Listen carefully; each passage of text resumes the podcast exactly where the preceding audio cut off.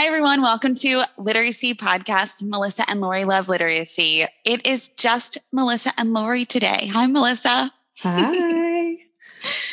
uh, we, uh, well, actually just us for the first few minutes, and then yeah. we're going to listen to. We'll bring some friends back. Yeah, we'll bring some friends back.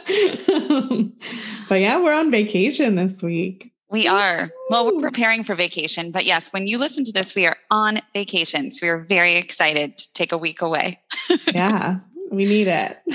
As but we are everybody. going to leave everybody with some incredible content inspired by a few things. And I know, Melissa, you want to share a story about what inspired us to choose this episode specifically, other than that it was massively popular.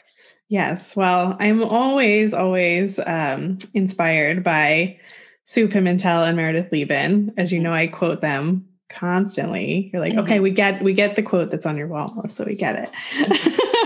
But um, they they come up all the time. I think I'm just always sharing um, their knowledge and what they shared with us and what their article was about. And uh, a recent um, actual story is I'm, I'm in a graduate class for my admin degree, and you know it's a, it's all about evidence-based decision making and using data. And you know, someone just threw out there to me like, Melissa, like it's so easy for literacy. I'm not sure like why you're struggling with it. Just like simply give the, you know, whatever kind of benchmark test, you see what standards that they missed, and then you reteach those standards. And I was like, oh man. Oh no. And I, we got I some, we got some misinterpretation. Yeah. I literally was like, okay, like you have to like, you know, there's, you know, have to listen to this, this podcast. You have to listen to read this article. I was like, you know, we, these are people who wrote or contributed to the writing of these Common Core standards and can tell you how they should really be used and not that way. um, so I just think, you know, this is, this is one that I share all the time for, for people who still need to hear it. Yeah. And I've heard from district leaders and school leaders that this episode in particular has been really helpful for them, because when Common Core came out, what you just described was how the standards were interpreted. And mm-hmm. it was very much isolated standards. And we need to have standards-based grading and standards-based instruction. And everything was, quote, standards-based. And I yeah. even remember that doing that in, in city schools, yeah. um, you know, quote, back in the day.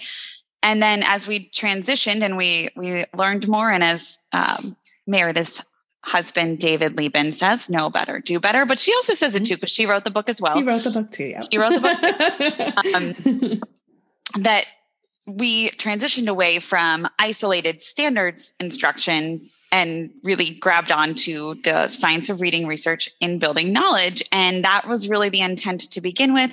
And this misinterpretation of standards has unintentionally left this mark of standards-based instruction. And now we almost have to unlearn and then learn again how to teach reading after right. this, you know, it's kind of like the aftermath of this right. standards-based approach. So I've heard a lot from district leaders and school leaders and literacy coaches that this episode in particular was really helpful for unlearning and then relearning what that, what the intention of the standards was and it originally, and then how we can move forward in a more effective way.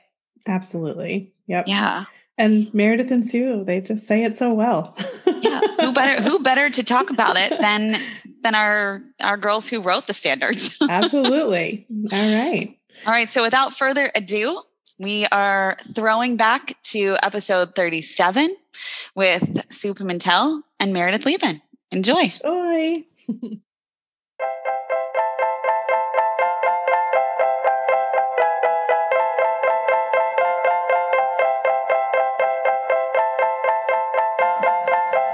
Welcome, teacher friend. I'm Lori. And I'm Melissa. We are two literacy educators in Baltimore. We want the best for all kids, and we know you do too. Our district recently adopted a new literacy curriculum, which meant a lot of change for everyone. Lori and I can't wait to keep learning about literacy with you today. Hi, everyone. Welcome to Melissa and Lori Love Literacy. We are super pumped for today's guests. They are true literacy icons, and we are so excited to talk to them. Melissa, how pumped up are you? Yeah, so excited. So We we podcasted with David Liben uh, a while ago. I don't remember when, but a while ago. Before COVID. In, way before COVID. Somewhere in the middle of that podcast, I had asked him a question about assessment, and we were talking about standards, and he was like, you guys need to read this Text at the Center report. And, you know, eventually I finally did, and then I became really obsessed with it and shared it with everybody that I possibly can. So I'm really excited to talk to Meredith Liben and Sue Pimentel today, who wrote that, um, about what's in there and a bunch of other stuff. So I'm really excited. So welcome to the podcast, gals. How you doing? Good. Every day, you know, every day is like, whoa. Um, uh, cause I'm, you know, working with my grandkids, um, on their work. So I, my, my heart goes out to all the teachers and the students and the parents, cause it's just a ton. Uh, and I don't see it stopping anytime soon. But other than that, it is a beautiful day here in New Hampshire. The sun is up and out and it's cool and crisp. So I, I can't complain. Awesome. Sue, can you tell a little bit about yourself? Sure. What did I say? Um, well, I think probably for this conversation, one of the most important things to say is that I led the development of the Common Core State Standards in E L, in English Language Arts and Literacy.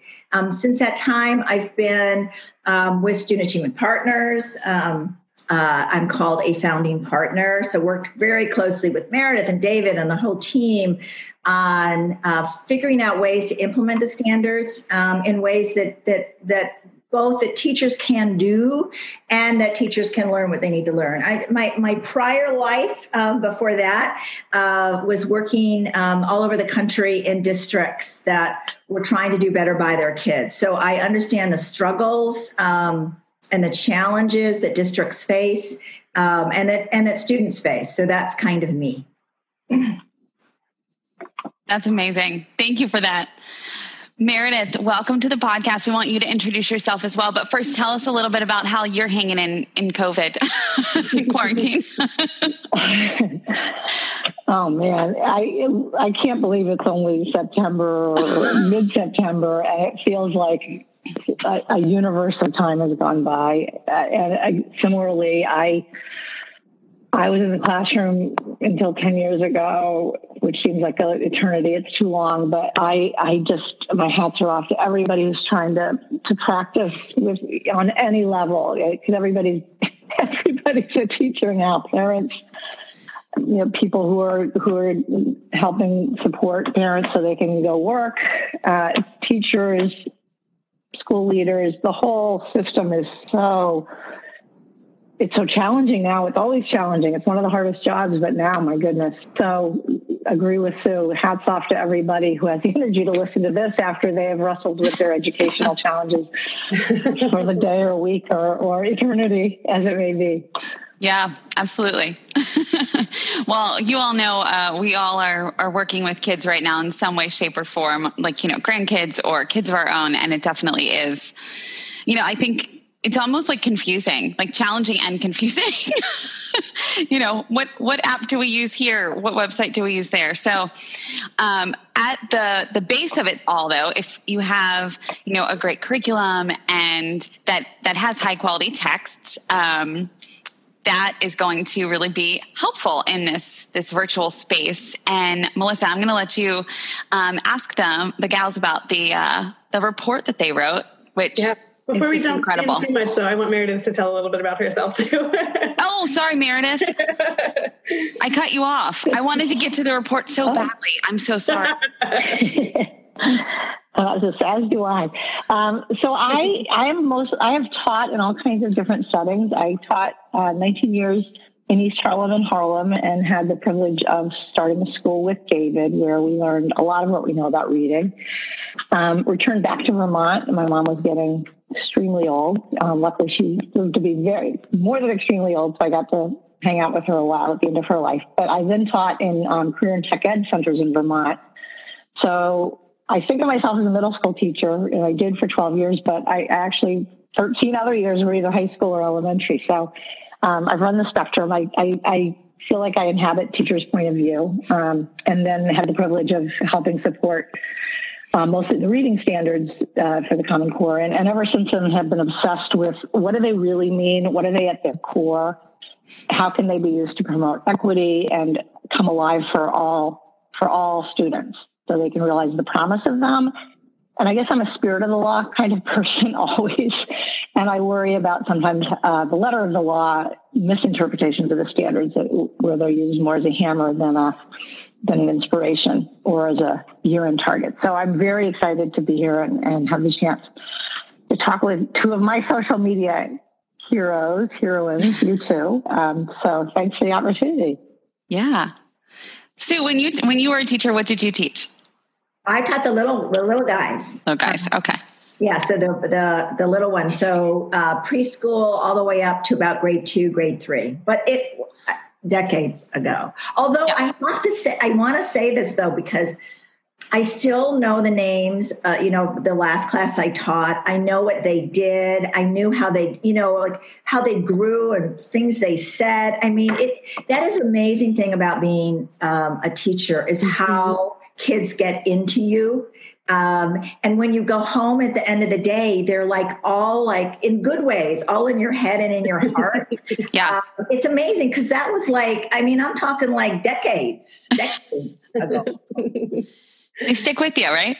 yeah, in, in really good ways. And sometimes when I was teaching tiring ways, because I was worried about one or I didn't know or what was I going to do here or there. But mostly watching them um, be so hungry about learning, like uh, learning about the world and how it worked and so excited. It's like you couldn't um, disappoint them with any of that. They just were, you know, like like sponges wanting to know and unafraid to want to know.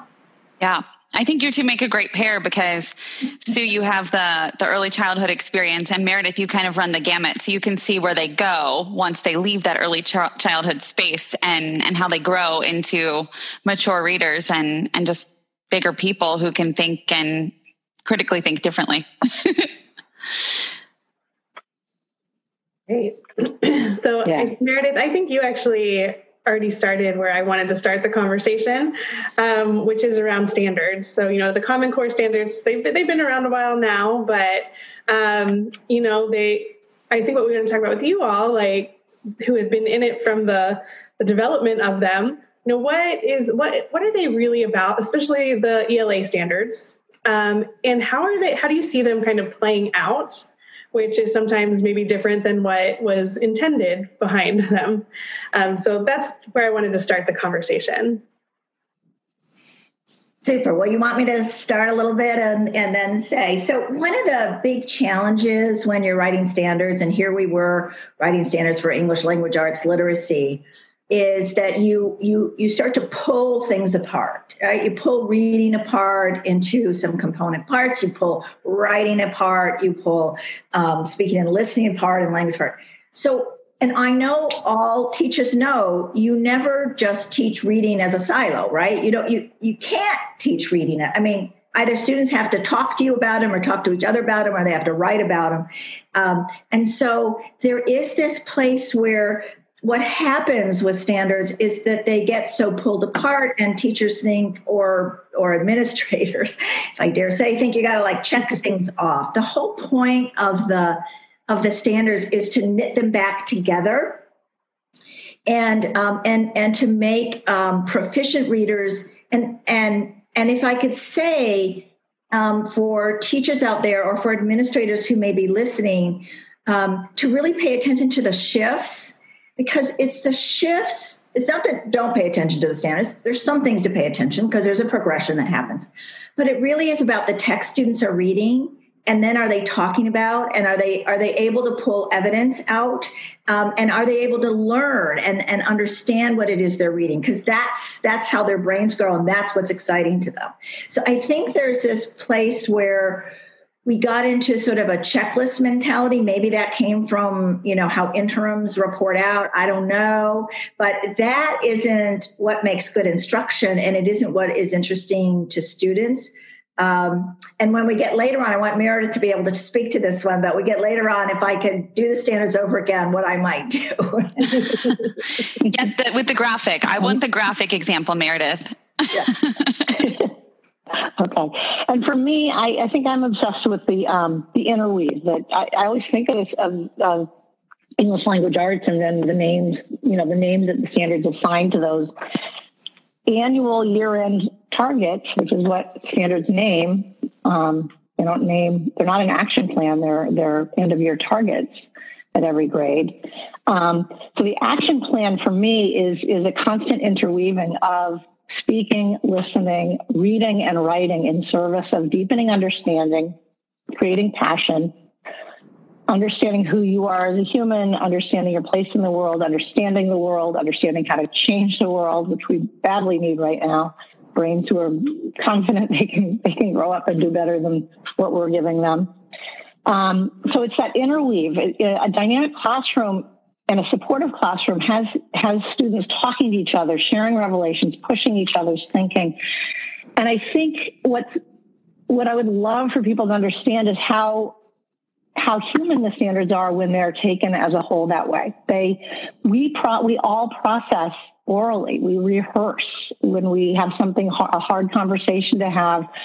We tend to go to a trusted source and say, can you hear me before I, before I do this? Or will you read this before I send it to make sure it's not um, misunderstood and that I'm clear? That's what, that's what our classrooms should be recreating, is the actually deeply human um, elements of, of using language. And those things will help students who come in from another language base who are mastering English too. They can understand and process with their peers and and and get better. And then those things carry into reading and, and obviously written expression. So so for me, it's it's about creating the holistic promise of using language and creating people who can use it nimbly in all its different facets. So Susan, Sue's right about the, the teasing apart, because they have to be codified, and then I, I, I get the pressure on assessment creators to itemize them, but that isn't the way they're taught, that isn't the way they're learned, and that's not the way they're exercised. Could I also just add, I think sometimes uh, for, for not necessarily teachers, but for administrators and others think that uh, the E L A standards should be like the math standards, which is like this, yes, you yes. build on this and then you build on, you know, you learn this and you learn how to add, and then you learn how to subtract, and then you learn how yeah. to multiply, and then you learn. That is not this. If you look at the, um, at the standards, they're every year, you know, you're reading, you're reading more complex text. You are drawing evidence. You're getting more sophisticated in your ability to draw evidence from text. You're learning more so you can read, read more and do more. And if you look at the, the standards, I think one thing that we, uh, one thing we did right in the standards is if you look at the standards, text appears in the reading standards, also appears in the writing standards. You're writing about what you read. It also appears in the speaking and listening standards, which is, so you're talking about just what Meredith was saying. You're talking about what you're reading. Vocabulary, the importance of learning vocabulary, understanding vocabulary, which you get most from reading the volume of reading, certainly. But that appears in, in, in, in all of the domains, and pulling evidence from text, being able to, as Meredith said so beautifully, being able to share what you're learning uh, with what with one another. Again, yes, it's in the reading standards, appears in the writing standards, appears in the speaking and listening standards. So it's really important then to think about these coming together, sort of an interweave um, in the classroom. Yeah, that's a great point about the, the E L A versus the math standards. I think there's kind of two things that are important with with the misconceptions. One is that E L A and math are different, and folks try to lump them together, like, oh, well, we'll just reteach the skill of finding the central message, because then they'll be able to do that, just like you do in math when you reteach the skill of whatever, repeated addition. Um, but then E L A is just different in and of itself because it's so interwoven. Um, and, and I think that we forget that we can't isolate like we can from math. So like they're different and we can't isolate. So like, it's kind yeah. of like a dual understanding. Am I, am I hearing y'all correctly? Absolutely. And Meredith, you should speak to foundational skills, because the one exception is, of course, foundational yeah. skills. Meredith. Mm-hmm. Yeah. So foundational skills are somewhat akin in the Common Core or any, probably any set of standards, because they are, the skills are named the way the math standards name the skills. And, and therefore the progression is actually um, you know, it does staircase itself. So foundational skills also name what the ingredients are of, of learning how to decode, and then how to get to automatic word recognition, and then how to do all that fluently. And those need to be mastered at some point, you know, ideally early on, so that the years and years and years of school, students can access text for themselves. But I think what's also important is, yes, they work that way, but they work in concert with the with the reading comprehension side, the E L A side of the standards. So even in kindergarten, it's mostly through oral comprehension, A U R A L, comprehension, read aloud. Students get to grapple with complex ideas, and read aloud is an under, another underutilized weapon, if, if or tool, better, um, if students haven't, aren't reading at grade level for whatever reason. Um, there's been a mismatch of, of uh, instruction to their needs. So the E L A standards continue. They are always rich and complex. They are always that interplay, but foundational skills need to be solidified at some point, and they are much more linear. And it's never too late to do that work. It gets harder as students get older, but you don't withhold the good, rich stuff from older students or five-year-olds. They get it through their ears, if no other means, or through that rich discussion and discourse. Because learning to read is a completely different part of the of the brain that's been co-opted far back in our human history um, to decode and, and recognize an alphabetic uh, system. That doesn't mean your brain can't think about really interesting ideas and contribute to rich discussions and, and uh, solve problems and do everything else that a thinking brain can do, even if you're slower at decoding.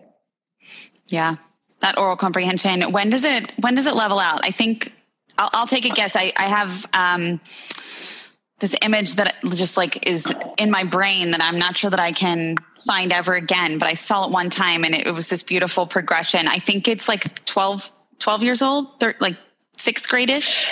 Yeah, I think I, I, this is where I would run get David to lock in the research. But I, I have read fifth grade, but I've also read during middle school is when the sort of the uh, trajectories cross. Yeah. Yeah. Um, and I, it probably, the reason it's probably a little slippery is because it's not, there's not one human locked in, locked in, you know, every brain is different. So I bet you it, it happens at different times for different students. Yeah. Um, yeah. But access to text is paramount at all points. Everybody has, that is a right um, to have access to rich, complex text. Yeah. And, and I, I think it's not baked into standards. It wouldn't have even been appropriate, but I think it's not a do-over, but it certainly...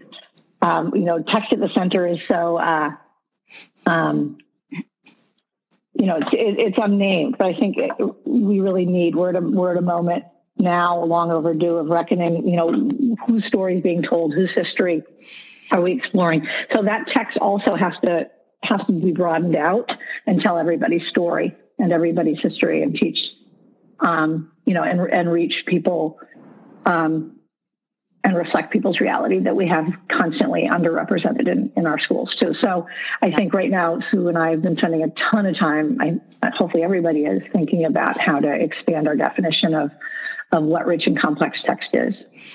Yeah, and I want to call, call out Standard ten, which is that yes. access to complex text. Really important standard. Yeah. Yes, but I think is kind of like one where if you've read that, I mean, been reading the standards for a really long time, you're like, oh yeah, standard ten. But like, that's like yeah. the really important one.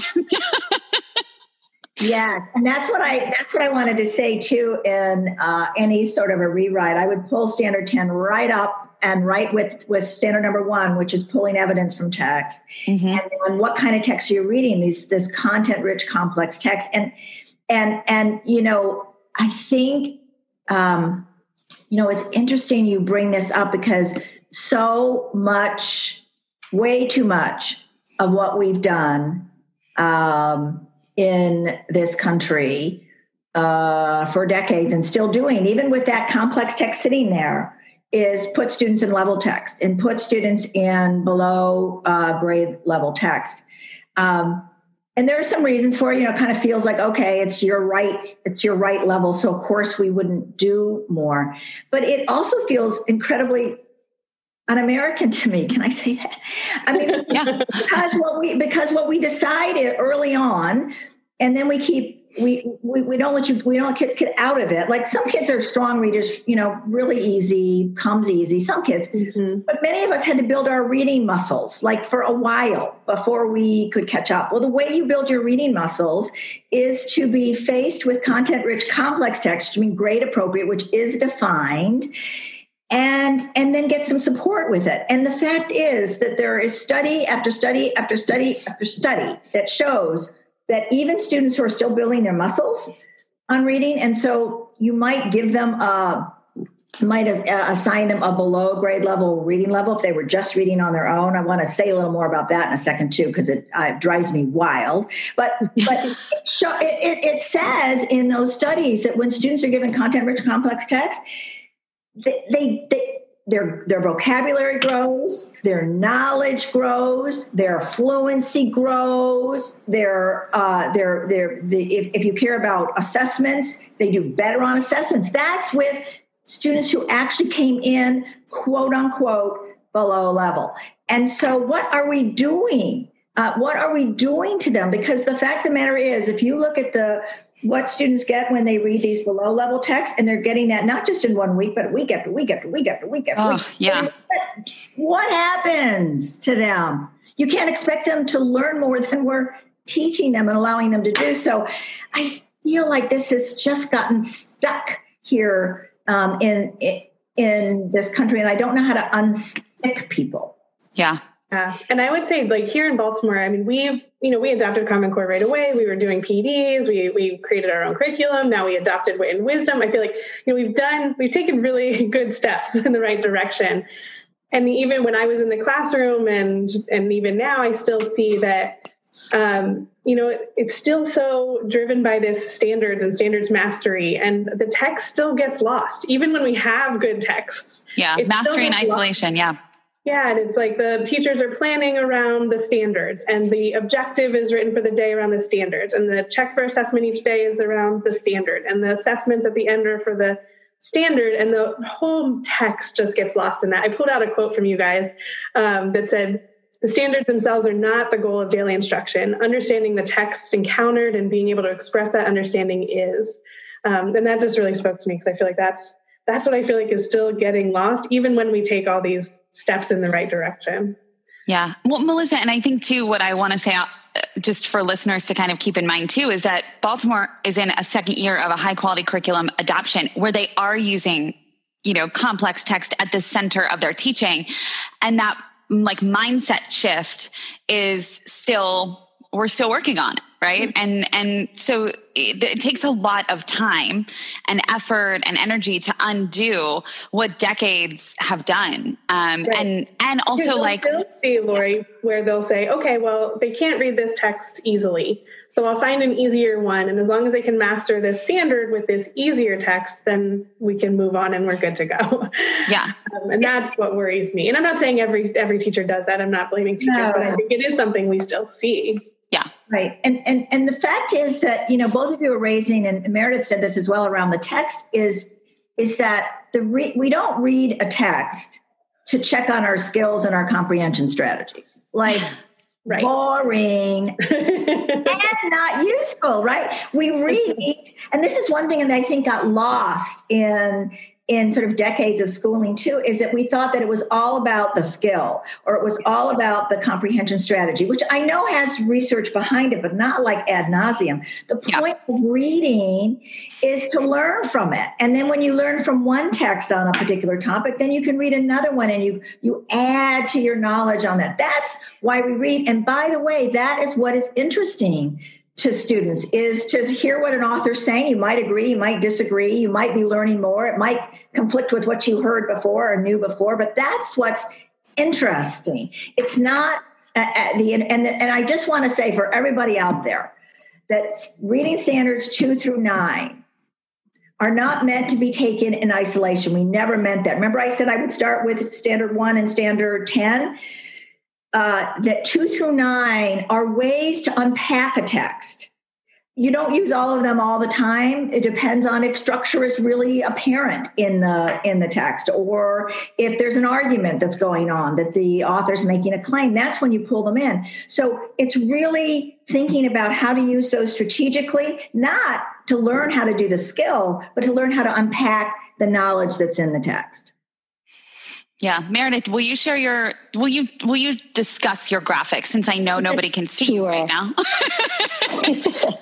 So one of my favorite slides, because it's the first one I successfully animated years ago, not being a, not being a PowerPoint uh, aficionado. Or, um, but anyway, but my vision of the standards is, is a ladder. So the poles, the, the strength of it comes from one, on one pole, standard one, the evidence standard, and then the other pole is standard ten, the text complexity standard. Those two rise up in complexity from K to twelve. They are they are clearly get more sophisticated. You know, what you what you read is gets more challenging and rich and complex, and then what you're expected to do with it, the evidence you're you're uh, supposed to extract and then deploy in speaking or writing, gets more demanding. Two through nine are the rungs. They walk, they, you stand on them while you're accessing evidence and text. They, are, they, they serve those master poles, and they do, they do increase in complexity. And, and the, when you read them, they're a little bit more demanding, but essentially standard four is always dealing with vocabulary. That vocabulary is getting more challenging and interesting because of the text complexity, not because standard four in fourth grade is radically different than standard four and eighth. There is nuance, yes, uh, but it's the complexity of the text that leads the demand. So if you don't concentrate on the text itself and the complexity it's offering you to, to read and understand and learn from, you are, the whole ladder collapses because you're trying to make the rungs into the, into the whole point, and they're just where you stand for the moment. So you can climb higher on um, text complexity. So I do like that ladder metaphor. Um, yeah, it, it, it, uh, it sometimes this whole conversation reminds me of my favorite Billy Collins poem. Um, is I can't, I always I think it may be called How to Read a Poem, but he talks about tying what we do to poems. We tie them to chairs and beat them to make them tell us, reveal their meaning instead of reading them and living within them. And it's a gorgeous little poem. Um, but it, but that it feels like we do that to text. We beat them to make them reveal their structure, whether their structure is a big deal or not. And we, we get kids stuck on structure because it's structure week. So everything we were, or author's purpose week. And instead of saying, we're reading an editorial, it really matters what the author's purpose is. So let's look at that. And, you know, the text demands what attention we pay to it, not the inverse. We can't beat the text to make it squish into whatever standard we want to. We want we want to be uh, talking about, and that's just it's it is horribly deadening. It's really it's no wonder to me that that most children, you know, most students in America don't like to read. Either they haven't been taught because they've been stuck in level text, or they've been taught with complex text, but they've been they've been like just asked to think about main purpose or making a prediction instead of understanding the actual what that writer, you know, left his heart on the page to reveal to us. We don't get to, we don't show that to kids enough. So let them play with it and, and revel in it. Yeah. I remember um, when I taught second grade pre-Common Core, I remember distinctly, like you said, that week was cause and effect week, and I had it up on my bulletin board, and, you know, every, we, we were, we were looking for cause and effect in all the texts that we were reading. And I remember planning for the next day and, and thinking, I've run out of texts that show cause and effect. What, what the hell am I going to do now? And I couldn't, like, I was like, oh my God. Like, so I'm like frantically searching for, and then I was like, this is so stupid. I'm just going to teach them like a good, good, good text. And I mean, but I didn't have a, a high quality curriculum, you know, um, and I, I was doing it on my own, but I remember that moment standing there being like, I've run out of text. And it was like my second year teaching, right? Like, what? And and I'm supposed to be teaching cause and effect, and now I don't have any more cause and effect texts because we've read them all. What what do I do? Like that's not, that's not the practice we want. No, it's not. No. I'm wondering, you guys talked in the in the report about um, teachers spending a majority of their time planning with the text. Mm. Um, and I thought that was interesting. And I think, you know, if, if there is no curriculum, I think like Lori, right, you'd have to spend time with your text to see, is it cause and effect or is it not? Um, and I'm wondering if that also applies if we have, like we do, um, have Wit and Wisdom, a high quality curriculum, if you still would recommend the majority of the teachers planning time being spent with the text and how that would look. Absolutely.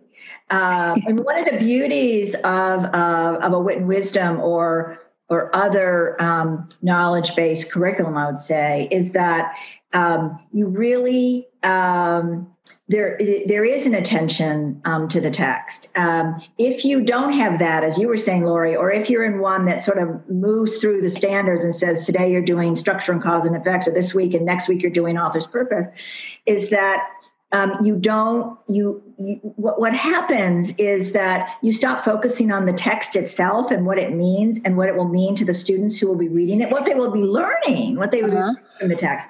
So there is no doubt that also, you know, um, uh, and I'm not sure about this, about Wit and Wisdom, and you might be able to tell me this, Meredith, but you know, you have these rich texts and they they talk about, they show you what to focus on. But then as the as the teacher in the classroom, it's right there with your students, right? So it depends on like, what are your students' reactions to this? What are your students' questions about this?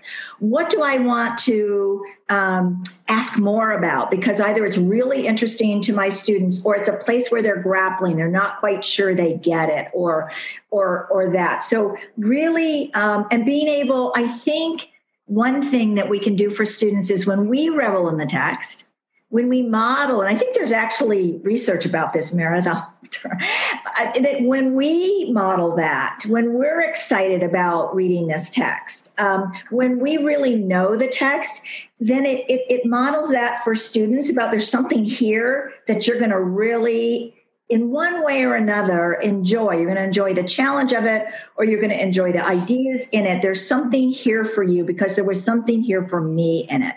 So, um, you know, the one good thing about the, like a Wit and Wisdom is that it, it helps to unpack what's in the text for the teacher. He doesn't have to do it all by himself or herself, which is uh, which is a tall task, but still to really read it and understand it so that you can, when you're then faced with your students, you can get what they're getting.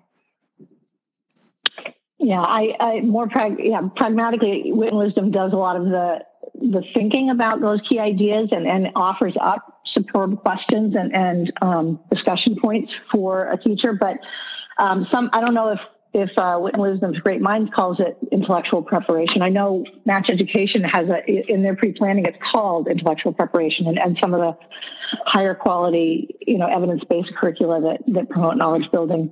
Do there is just like you have to think about this yourself because the access. So there's a flip here too. If we're not leveling text, we still need to give all our students access, and, and our students are uneven in how confident they are as readers and how firm their foundational skills is, et cetera. So the task, the other aspect of intellectual preparation and reading and studying a text is to figure out how. How as the instructor, knowing your students, you're going to provide access to that text. You're not going to go abandon it and run, get a, a simpler, you know, go, go somewhere and get a simpler version of that same thing. And, um, so your, your students can like lose all the syntax and all the vitality of that text. You're going to bring them to that text, but it's your job to make sure they do have access. And to me, that that often, again, the hint to do that is, is through discussion, through reading and through elevating Um, students doing the work of talking and listening to one another, and, you know, and learning from one another. I think that's another one of our mantras at Student Achievement Partners is that question of who's doing the work. Is the teacher working harder than for students? That's a problem. Students are supposed to be going home really tired, brain tired at the end of at the end of a Zoom, um, yes. At the end of the day, and not the teachers. You know, shouldn't be leaving it all on the floor, and the students are are sitting there half dead because of boredom and and lack of. And, yeah. Can I also just say one thing? Because the flip side of like a Wit and Wisdom or L Education or some of these others is a leveled text uh, system where you've got your students reading all you've got a, a class of thirty kids and they could be reading thirty different books. I mean, maybe not that much. Maybe it's fifteen, maybe it's ten. But imagine if you do not, you've not read those texts, um, because that's a lot. That's like a lot of text to read. Um, then and then you want to have a conversation with, with students about that text, even if it's in a small group or a small reading group. Well, my goodness! Like, what, what? You don't you don't know anything about the text. So then you ask these sort of generic, "What did you think? What's the main?" Yeah. You have no idea what the main about. What's the main? So I mean, I mean, so the preparation when you're not dealing with one or the other one that sort of center around an anchor text and then have other texts around is is like the the the load that teachers have to carry there is is immense, and I fear most don't have time to do it. Yeah. Sue, uh, that's exactly, I had jotted down um, while while Meredith was talking that very similar along those lines of what you just shared. But I was thinking, like, this is really the first time, it, at least, you know, I've I've been in education for seventeen years. This is the the first time that I've been here, and teachers are being asked to do so much preparation work beforehand that's really just intellectual, challenging, different work than what we've known before. And then coming into the classroom and saying, okay, now I'm going to let the students do the work in this space, right? Because I've prepared, I know the stuff so deeply. But it's so different than that leveled text model, because when you did the leveled text, you really were becoming an expert on the strategy, which I still don't know what that means. And I'll be honest about that. Like, I don't know what it means to be an expert on cause and effect. Um, with, Nor do I. With my kids who are reading twenty different books, right? Like, and, and, you know, I will say I, I've, I've done guided reading. I didn't ask the best questions. I could only prepare so much because I had ten different things going on. Um, so this is the first time, I think, in education where we're asking teachers to do really different, more intellectual, harder work that they most likely were not prepared for at the collegiate level, and most likely are continue to not be prepared for. I mean, I have, I've got my master's, um, like probably some of you listening, because I know we're all required to do so within a certain number of years. And then, you know, I I got my admin uh, one when Presley was three, so that was five years ago, and there was no Uh, you know, mention of high quality instructional materials in my leadership course. So we're asking people to do something just completely like, hey, this is, this is new. This is the right thing to do. But this, you probably never heard of it before. Like, you know, that, that may not it, it sit is well. Hard work, but yeah, it is hard work, but it's also really, I mean, it is what a lot of teachers went into teaching. You know, they love yes. literature, they love reading, they love thinking about books. Yeah. So it does invite that again. I think the other crazy irony here is that this approach, the intellectual preparation and then turning it over to your students, so it's truly a student-centered and student-driven uh, learning with teachers facilitating, is actually the goal and dream of a, a readers' workshop approach, right? Putting students at the center and teachers being the coach, the guide. This actually holds the promise of that. And at level, I've never, I know they must exist. They, they just must, with teachers killing themselves to do so, because I'm also Readers and Writers Workshop trained, and I have as much energy as anybody I've almost ever met. And I could not, in East Harlem with seventy students a day, I could not pull it off. Like, you know, having seventy different um, personal biographies, of, you know, of whatever, you know, bio, whoever they were writing about, I could not do enough mini lessons. I was running as hard as I could. So I never, it wasn't ever a unified, rich, student-driven classroom. It was always me staggering home at the end of the night, trying and tearing my hair out. And so, but but this actually holds the promise of a text, text centering text, and then helping the students access that text is kind of the promise of of, of, of truly workshopping a text together, which it was the the sort of goal, you know, the the love of literature, love of learning, love of reading goal behind. Um, the workshop approach, but it's just, it, it hasn't been successfully actualized And it also defaulted to standards and, and teaching skills in, in a really pernicious way, I, I feel like. So, yeah, we all have to unlearn it, and hardly anybody is helping show us the way. It's all a lot of people doing a lot of self-study, and that that's why I really appreciate chances like this where you all are talking about this week after week after week. So I also it's say, hard. It's hard work.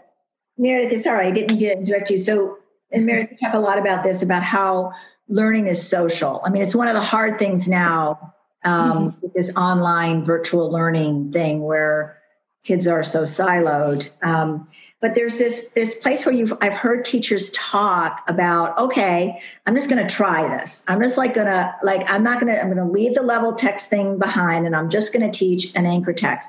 And realizing that all students in the class, whether they were the strongest readers or you know, they're still building their muscles and, you know, that, that, that assignment of a, of a level uh, reader thing sort of hangs on. They all had something to, um, uh, to share. They all helped one another with their perspectives, which was interesting for teachers to see that it wasn't just based on what we would call, you know, a student's um, reading ability. Um, and I think that's so important too. Um, as we think about when we get kids into twos and threes, they don't get the they don't get the sense of of the of the class and the richness of what those discussions can be, um, because they aren't hearing from from from their peers that might come at a text completely differently than than than another student. So I think that's another thing that gets lost when we start to section kids off the way we do. That's a really good point. So I want to jump into a little deeper into something we brought up a couple times, but around assessment. Um, so another, you know, habit or not habit, but things we learned in grad school and things that are good, good strategies is data-driven instruction. Um, and I remember my first year teaching, uh, where, you know, I was, tr- I had to track who, who mastered which standard. And, um, I, from the first year was like, this doesn't feel right. Like, I don't know that they've mastered, like, how do you master some of these things? Didn't seem yeah. right. Like, I don't know. Um, but that's what we were doing. And I think we're still doing. Um, so just wanted to get, you know, you guys talked about, you know, not isolating the standards and all of this ri- really rich, like discussion based and hearing from students, but how do we marry that with the push for data-driven instruction um, that often falls into isolating standards and assessing them and maybe reteaching well, them well, in isolation? Yeah, we, we have to stop that. Stop it. Yeah. Like, like I understand the, the desire to and the need for teachers to check and have and have a good understanding about where their students are or are not. It's complicated in uh, reading because it's you, you when a student takes a test and and they answer a question, you, there's a there's a hundred reasons why they might be getting it wrong, um, or maybe not that many, but at least about twenty of them, right? Like they're not they can't they can't their their fluency. Um, with this particular topic is not good. So that's happening. The vocabulary then they're having a problem with. They've never read about this stuff. There's so many different things. It, it, it, it probably the last thing it is, is because they didn't know how to identify the structure or they didn't know how to identify the author's purpose. That's likely not happening because when you're reading the text, all of this stuff is coming together. Now I can understand, t- you know, if there are such things, and maybe they're getting to be built here. I know Louisiana's done a little bit of this. I know some of that, where you actually have an interim that matches the curriculum. So, um, so what, what you've actually been studying and what you've been learning and what you've been reading about actually then gets reflected on whatever test there is. But we are way behind, way behind in our assessments. We are still at that. You know, did they get, this is an item that tests, you know, central idea. Did you get it right? Did you get it wrong? How'd you do it? I do think there is new, new conversations coming up about, um, one, checking a student's fluency to begin with on this grade level text. um, and seeing if fluency is an issue or if there's some other foundational skill issue going on for the student if you find fluency is not good. Um, and then thinking about ways to bundle the standards. You know, we think about the qualitative characteristics of text, you know, as you're thinking about the complexity of the text, and thinking about ways to bundle them and how are students doing in those bundling. Also thinking about, you know, we hear that, you know, um, usually literature is easier for students than informational text. So kind of checking that a little bit too, if you, if you have enough um, uh, text. The problem is that in a lot of what is out there now in interims, a uh, child's getting like two different texts. That's it. And by the way, if they don't know anything about that yeah. subject area, um, uh, then then they, they may do badly, but not because they can't read. It's because because they don't know anything. This topic is totally new to them. So they're, of course, they're going to struggle through it more. And we want them to be able to struggle through it more. So we have a long way to go to make any interim worthwhile, and worth the money, by the way, worth the money and time and time.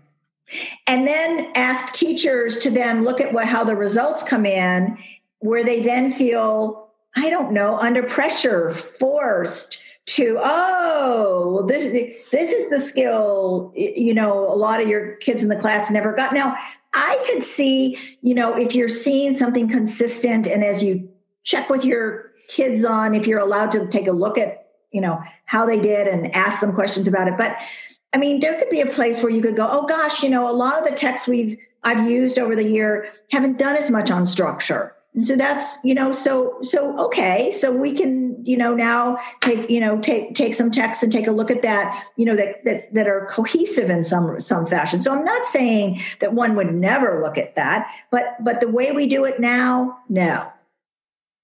Yeah, and I, when you were talking about that, Sue, I think it's interesting. I don't know that I've never seen, but maybe it has happened, where um, teachers are looking at the texts for assessments. You know, we look so, I think we skip right to answers. The data reports and how did they get it, yes or no, but we never look at that, like, well, what, what was in the text that they read?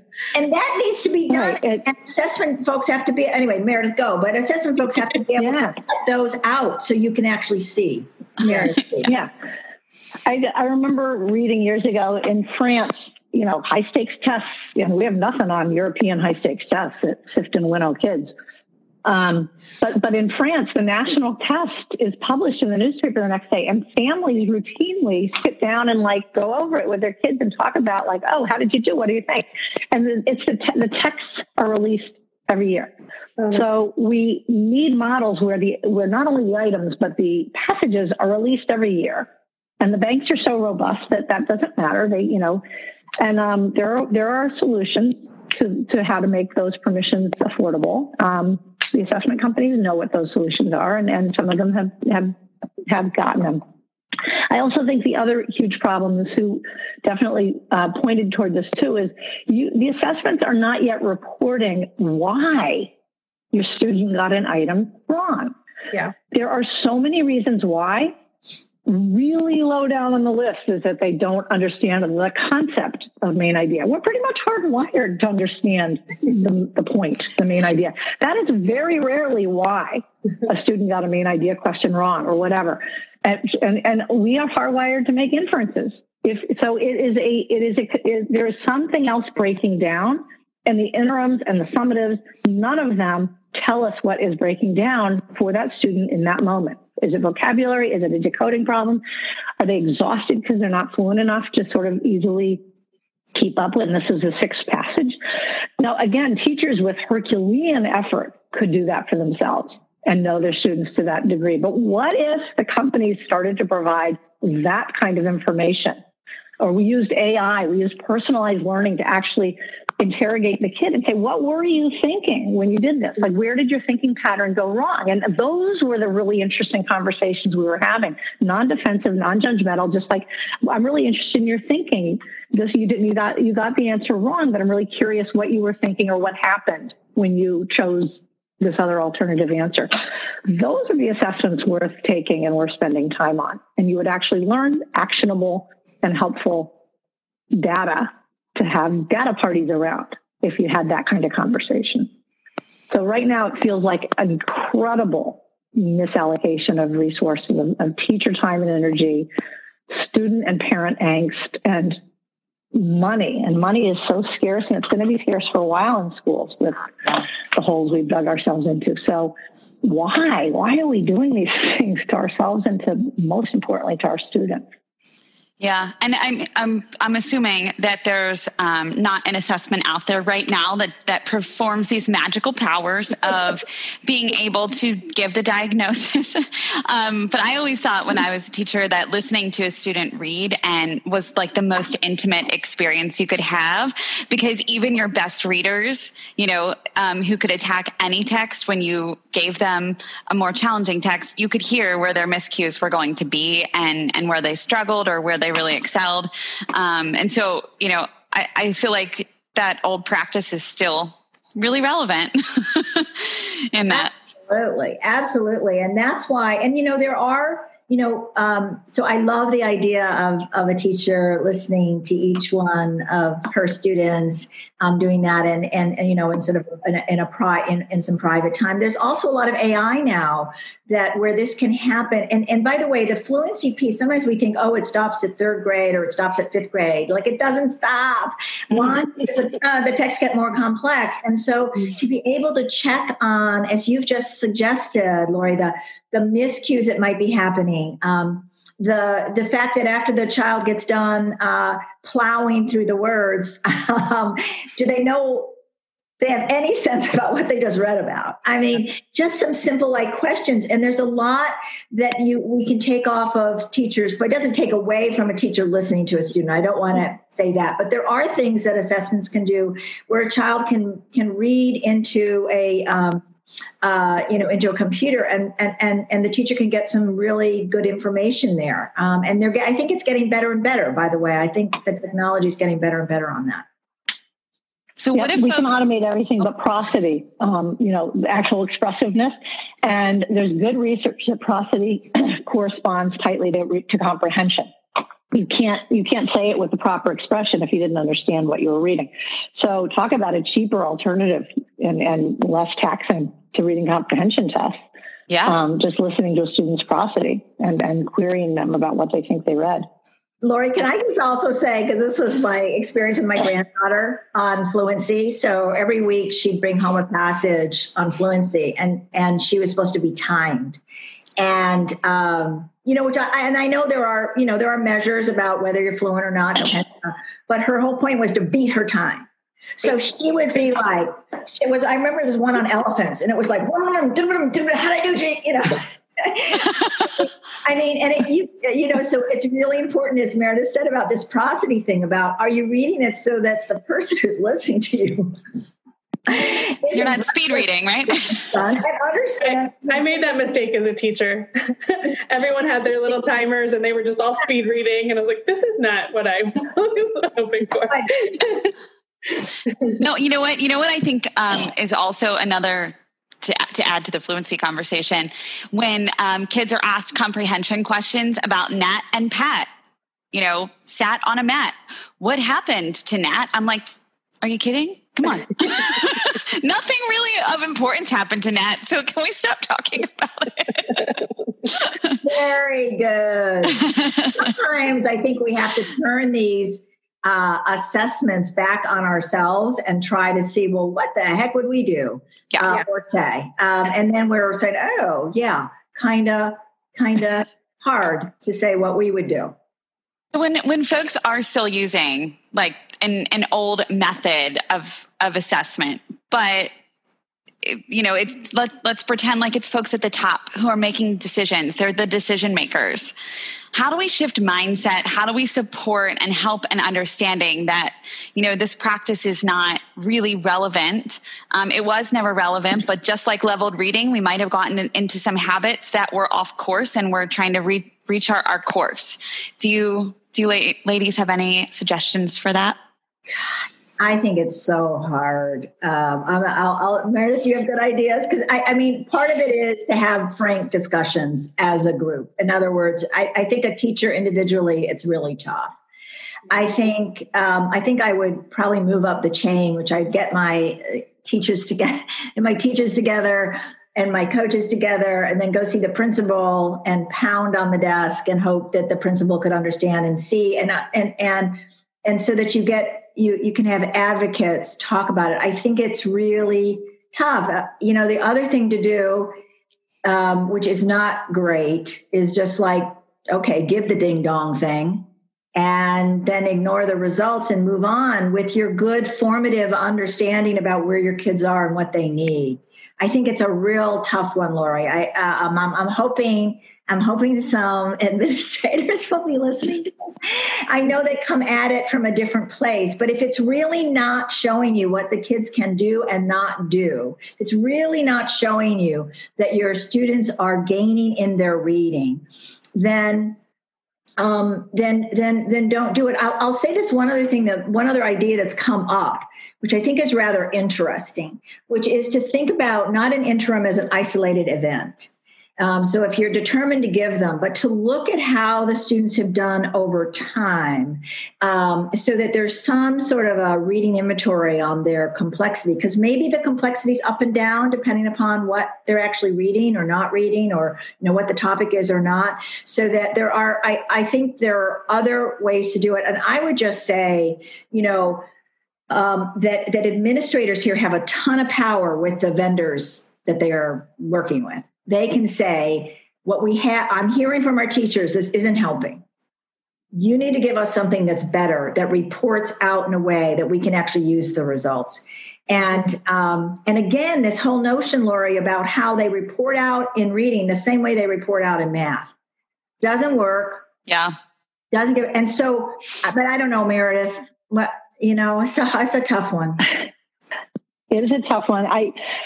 I also think it's a place where there's just myriad um, unintended consequences, like the whole teacher accountability thing. I, you know, on an equity level, you know, Black and brown children cannot wait for teachers to get all the education they need, you know, and all the, you know, they, we can't keep asking students to wait for us all to know better. So I get, you know, coupling assessment to teacher accountability. I get the reasoning behind that, but I think that led to a lot of unintended consequences. I also think those very principles are, going back to our earlier conversation, coming in with the checklists of the standards. They they don't know better. That's what they don't have a deep under. They can't have a deep understanding of everything. Um, so they they go to a checklist kind of place, and then the teachers are pressure, you know down at triple. So there's an enormous need for education. I mean, part of me just wants to say, could we call a moratorium until we have some better answers? Um, And I know, no, there could be screaming attempts for that. Yeah, that's not a very, you know, acceptable. And there's contracts and there's legislation and read by three. I feel like all it's a house of cards that I, if we suspended for a little while until we did know better and could do better, it might be a great service. But I, I, I know that's. Sounds so sane, but I know it's a radical, that's a very radical proposition. I'm but aware. Right now, maybe right now, you know, with this whole COVID and at home and going to school a couple of days or whatever else it is, where there's where one, there's so much money needing to go to keep kids safe, and um, and so many different ways that that students are getting instructed, that maybe maybe maybe a moratorium. It's the wisest thing um, to do right now. It gives us an opportunity. Um, and if administrators and others are looking for an excuse, uh, a good excuse to step back and say, we need to rethink this whole enterprise here. COVID gives us an opportunity to do that, um, and actually necessitates what's fair. I mean, what's fair for students? How are you going to give like interims on a, you know, when a student's sitting at home? Um, And and expect so let's let's we've got lots of reasons not to do it. So let's like not do it. Step back. Um, and I think a moratorium is a, is a, is a great thing. And I think that parents and teachers would love it, and we could do better by our students. I'm a big Again, fan of a radical idea. Side of the house. So that's the comprehension side of the house that we're talking about. Again, the exception is foundational skills. We do need, not on a quarterly basis, on a weekly basis, to know what our students know about learning how to read so that we can intervene at the right grain size. So that's where grain size matters and timeliness matters, and teachers should, you know, again, doing it at home when first graders are trying to learn in a Zoom box is crazy making to me, um, So I don't, I, I have, you know, nothing but sympathy and, and questions. I don't have solutions, but I do know that foundational skills are the exception to this, that we, sh- we can't stop assessing and teachers knowing and then reacting to what they know and, and making sure they're providing students with missing pieces so that, that students do learn to read and have the access, you know, to all these riches we've been talking about. So that's, I do want to draw a very bright line between foundational skills assessing and reading comprehension assessing, or which is what it should be. It shouldn't be standards assessment. It should be assessing reading comprehension. And the standards are named, therefore. It would all come together uh, once we figure it out. And while we're blowing through barriers and, and uh, sacred cows, I, I do think that the whole COVID era, you know, is forcing a reckoning on what should our school days look like? And, and I'm really talking more about secondary school for students. You know, I'd like to think, and I'm not at all sure, you know, you don't know until you're walking there, but if I were teaching, still teaching high school or middle school, I'd be thinking to myself, you know, what can my students do now that they, we can't do inside the four walls? Like, what's different now? Are there any opportunities here, or are there just obstacles? And, um, I, I kind of feel like we need a, we need a radical reset of, of what school looks like for our older students, because it's not working. Seven period day isn't working. De facto tracking isn't working for, you know, nothing there is working. We need more humane approaches, more flexing. Um, we're developing a model through David and I are uh, called the Humanities Accelerator course for ninth or sixth graders that we're, we are really excited about. We actually think Baltimore should be really excited about it, and other places we were in conversations, but that it would be a radical redesign of the school day for, for middle or high school students. Um, heterogeneous model with no apologies, so that students are together, respecting each other's talents and what everybody brings to the table, and and kids are getting through what they need through highly personalized, you know, part of the day would be highly personalized, and, you know, sort of the anonymity of technology, giving students what they need, or um, but everybody getting the good stuff and everybody getting their needs met in a much more humane, holistic way, where adults are sort of have their hands around the kids, much more like elementary school, where there's a few trusted adults with adolescents who need time to develop. Anyway, I think there's lots of opportunity here for redesign and um, and radical overhaul and resetting of a system that's badly broken, you know, in terms of how, you know, how racist these institutions are. They're systemically not healthy for, for any kid, specifically Black and brown, but they are have not been good for, for white students either. A few thrive, and, and but even those students, I think, have things that they aren't learning well yeah. in schools as they are. And if I could just add one so thing. That's the end of my, end of my radical I love it. No, of course, of course I love it. I'm right there with you.